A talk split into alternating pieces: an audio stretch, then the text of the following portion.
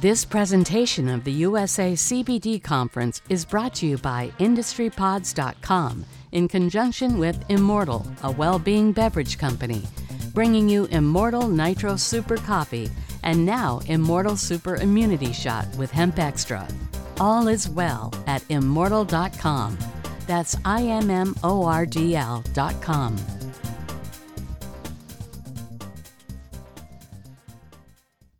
Uh, thanks for being here with us. Want to introduce you uh, the CEO and founder of Myoderm, Eric Smart. Myoderm is a global leader in the industrial hemp.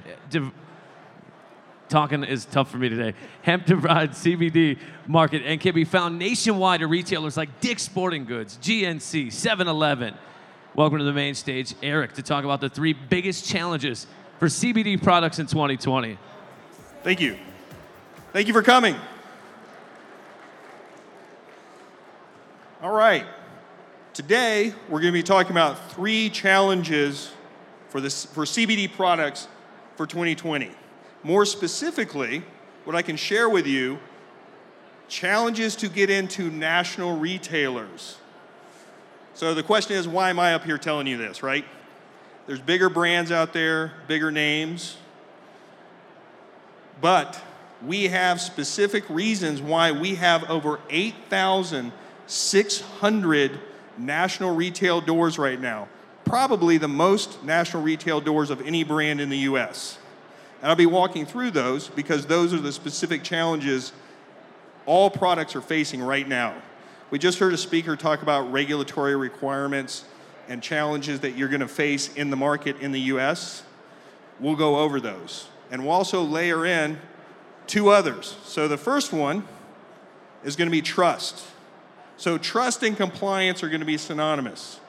That's going to be the first challenge every company has to overcome trust with consumers and trust with retailers. The second challenge is going to be distribution. So if retailers are trusting you and you do get distribution, you then have to actually activate your product and distribution. The third one's going to be marketing. So these are all classic challenges any CPG brand's going to have. The unique nature of our industry is how they're interconnected and how they build on each other.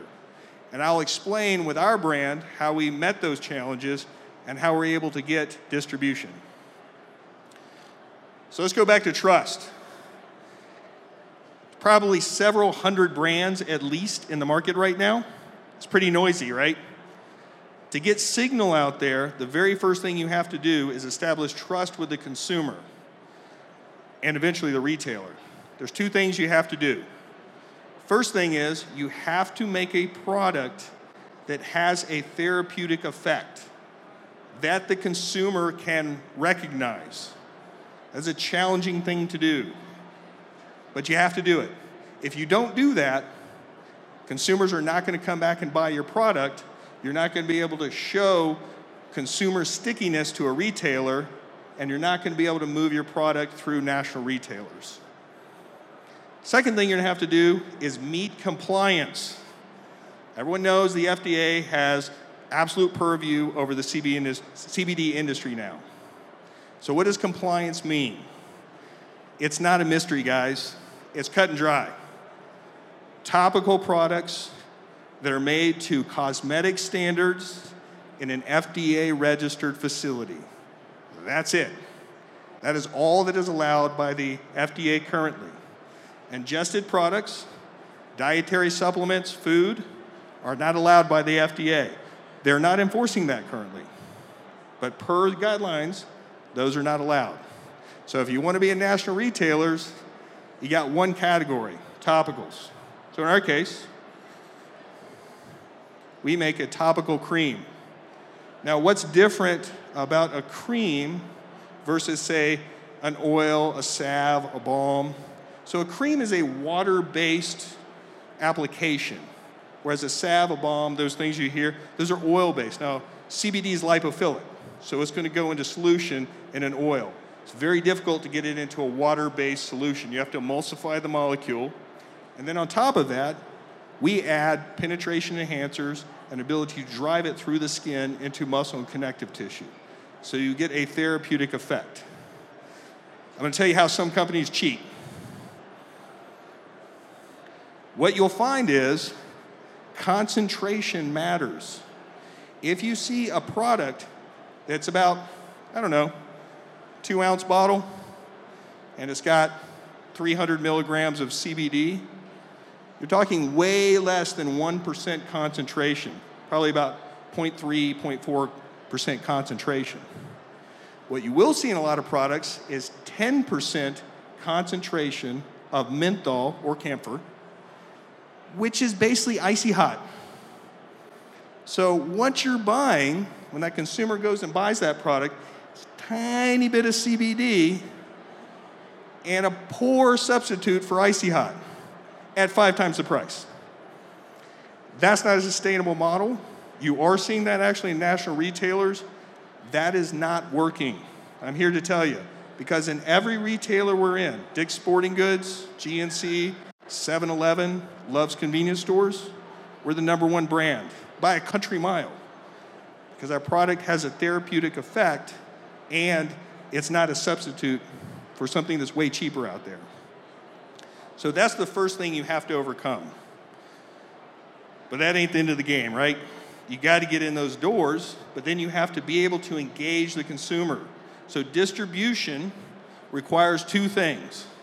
You have to have merchandising. So if you guys have probably been in some stores and seen CBD up on a, a shelf somewhere or crammed over to the side, that ain't gonna work. Because as magical as everyone thinks CBD is, ultimately the price point is driving people away. So you have to have more engagement in the store to get people's attention.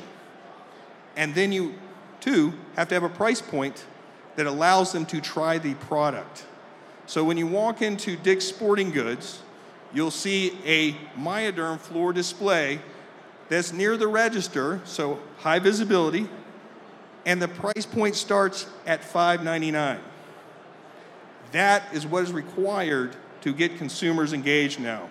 Early on, you were seeing 50 bucks be about the average for a CBD product, and consumers, early adopters, willing to spend that.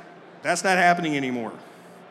They're looking for comparative prices to other topical analgesics or things they can buy for whatever, whether it's any category that they think it's going to work for. So that's the two things you have to have. You have to you have to talk to your retailer and develop a strategy that gives you good displays, merchandising, ability to communicate with the customer. Then you have to hit those price points. Which leads to the third challenge marketing. If anyone's ever tried to market CBD, they know it's damn near impossible. You only have about digital and very, very limited capabilities in digital. Can't have Google AdWords. Social media is extremely limited. Everyone's gaming it every which way. So when you look at that, you have to figure out where the channels exist. You saw iHeartRadio's advertisement here. Radio's coming online, digital. They do have terrestrial, kind of a mixed bag with terrestrial. There are some platforms that allow CBD now, and it's improving. But digital is about all we got. You don't have TV, and you don't have many other channels you can market through. So you're, you're very limited on how you can market. So you got digital. What are you going to pair with that? Everyone goes to personalities, right? I've owned a professional cycling team. I've had to work with athletes. It was painful. I do not recommend it. There are cases where you can have high profile people that really pair well with a brand. However, usually that is a challenge that's very expensive to overcome and has a lot of volatility. Better to go for organizations that are stabilized and able to consistently project messages and build back to trust. So you're leveraging their trust. Fortunately, we're starting to see major organizations like MLB, Major League Baseball, Major League Soccer, tennis, all of these sports institutions are opening up CBD to their athletes. World Anti Doping Agency and US Anti Doping Agency WADA and USADA, and 18 allowed for athletes to use CBD products. Just so you're aware, these institutions, these organizations becoming available, and that's certainly our strategy, and we're pursuing that very aggressively. So when you look at it on the whole, if you want to succeed with national retailers, you have to have a product that has therapeutic capabilities and is not simply a copy of some other product out there that's way cheaper. You have to be compliant with the FDA. You have to be able to distribute with merchandising and price points. And finally, if you're going to succeed in 2020, you better link your brand with as credible another organization as possible because they're all coming in right now. So those are the challenges. If you're looking for good products, look for products that do those things. If you have products, go do those things. The reason I'm telling everyone this, the reason I'm sharing some of our insights and experience, I would like good players in the market. I don't mind good competition. What I don't like seeing is bad product in the market. That hurts my brand, and that hurts everyone's brand. We want good experiences when consumers come in and try these products. We want to build trust industry wide. Okay. Uh, yes, can we get some uh, help for some questions?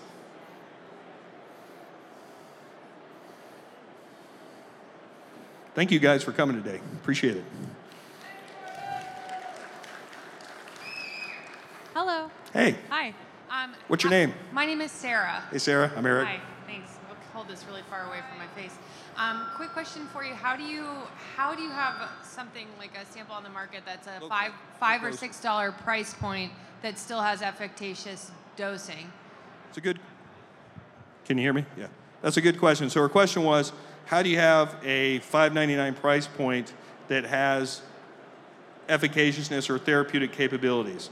So what we do in our case, and once again, giving away secrets here, but you can go find it, so it's not really a secret. We create single-use packets. Okay. So you're getting a single dose that's going to have up to 4% concentration of CBD in that cream. That's it. So, and I will say this if you look at industry studies, you'll find us there. Price per milligram, we're the best value out there. So we eat the margin. So it's still a good margin that's sustainable and we can build our company, but we don't try to gouge the market. And I would argue when you see a bottle this size with 200 milligrams of CBD and you're paying 50 bucks, you're getting ripped off. You're welcome. Can we pass the mic over here? Oh, sorry. Uh, next one, we'll get over here. Hi, Eric. Whoa. Hey. Hi. So you do see you are CBD. Correct. Uh, obviously, the cannabinoid system. There's hemp involved. Do you work with hemp products? We don't. That's a good question. So what we do is we use what everyone calls the isolate. So it's a CBD molecule. We just buy the molecule and we emulsify it in a cream. You just seem like you're doing a lot of good things, and I appreciate you for that. Thank you. And there's so much that you can do with the hemp derived as well that uses the cannabinoid system that's doing amazing riveting things in the space that's actually curing and helping with diabetes and losing weight and i think someone like you with what you're doing would be a great person in that space so i know you have all these people here but i work for high times as well and i want to talk to you afterwards Great. Thank you. Right there. Yeah, can um, you please talk about how you had your sales force set up to have such effective distribution? Ooh, that's a good one. That's really sneaky. So that's sales is a challenge, right? Um, I will give you one of our secrets. So my background is in food manufacturing and commercial pharmaceuticals. So I used to run a large food manufacturing company, and I worked with a lot of the supermarkets, big chains out there. So I had a lot of personal connections. So from a sales perspective, we had advantages going in. We had trust because they knew who I was. And also, our, our management staff comes from those industries. So, in that sense, it's a bit of a management advantage and a sales advantage. As far as our sales force goes, we really don't have a big sales force, and we've utilized that to, you know, get those relationships. Thank you.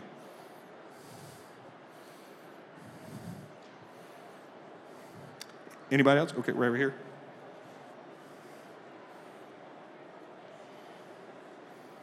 Hi, my name is Esther. Thank you for your presentation. Thank you, Esther. My husband and I, um, we're distributors. We also have retail stores, and we also launched our own brand. So we're kind of in Great. that space. So my question is for a big, you know, manufacturer like you, because you mentioned you're in 7-Eleven, you're at Dick's, and then you're probably at specialty hemp stores. Right? What I'm seeing on the retail side is a problem from the manufacturer perspective where um, you have a brand that will sell to i'm from new york so we have a lot of bodegas right so they'll send they'll sell their brand like a Hemplucid will sell to a specialty store like we have which is a cbd store but then they'll sell to a bodega. And i get it you know you need to make sales but then someone in a bodega does not really understand the product. And they could someone ha- that has indigestion they'll sell them mct oil which is bad for indigestion right? So what what i'm noticing in the industry and it's a big problem you mentioned you want good players and competitive players Yes. what can be done right to have those like uh, does does the FDA need to get involved almost like policing right like how do you control the industry because it's a big problem i'm seeing It is a challenge. And I would argue we, we live in a free society, people have choices. Um, unfortunately, the FDA is not really regulating the industry right now, which, which some people say is good, some people say is bad. We do see warning letters go out, but there's really no enforcement, guys. And uh, having worked with the FDA for over 20 years, I've seen enforcement. I mean, they've got they have an amazing amount of power, but they're also just an organization. So I think what we're going to see, my uh, if I'm looking into my crystal ball, we're going to see one compression in price. It is coming. We just heard that the average price of CBD went from $7,000 to $1,000 a kilo. It should go lower, like a lot lower. It's a commodity. Commodities generally go down. There's a massive influx in the market right now of raw materials. So, what you'll see is these margins that people are making can't exist. If people aren't optimized and producing at very high efficiencies, they're going to go away. That will solve a lot of your problems because you'll see a lot less bad product out there because efficiencies and knowledge of manufacturing to CG in, in CGMP facilities and meeting standards will be a natural cultivation of valid products. If you're selling good products, other establishments are selling good products that work and people come back to. The bad products, maybe at a bodega, they're getting bad information. They're not going to go back to those. It's not sustainable. So I can't solve it today, but give it 18, 24 months. Way different landscape here, guys. Way different landscape. Okay, any other questions? All right, guys, a real pleasure being here. I hope you have a great show. And uh, definitely take some of those things to heart when you're looking at products. Thank you. This podcast was produced and presented by Industry Pods in conjunction with the USA CBD Conference in cooperation with Immordl, a well being company. Any unauthorized use is strictly prohibited. Any and all trademarks are the property of their respective owners. Coming up on 5 Minute News, I'm Anthony Davis. You might think it's partisan because maybe it's critical of one side or the other, but it's not, it's just the truth. And I think that's also something that's kind of unusual for Americans listening to the radio or to podcasts because The news landscape in the States has been so partisan for so many decades, so 5 Minute News is verified, truthful, independent, unbiased, and essential world news daily.